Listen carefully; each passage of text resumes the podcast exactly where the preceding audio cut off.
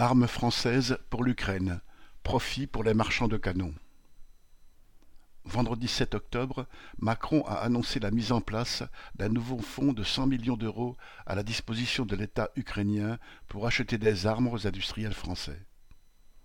Le gouvernement français parle de paix et prétend ne fournir que des équipements défensifs à l'Ukraine mais avec les autres puissances occidentales, il participe en fait depuis huit mois à une guerre menée avec la peau des Ukrainiens pour défendre les intérêts des impérialistes occidentaux contre la Russie.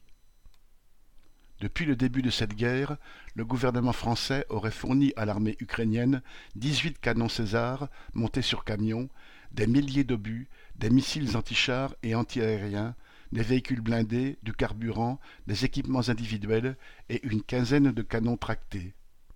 Des troupes françaises ont été également positionnées en Roumanie et des rafales ont patrouillé à la frontière entre la Pologne et l'Ukraine. Avec son nouveau fonds, Macron annonce que six canons César supplémentaires pourraient être livrés en prenant sur une commande faite initialement par le Danemark.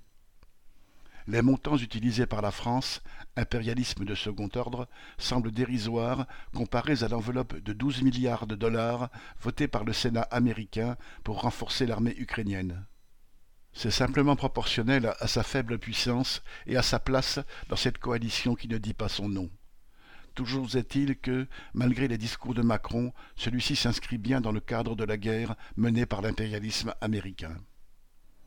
Quant aux 100 millions d'euros, ils atterriront dans les coffres-forts des marchands d'armes. Charles Legoda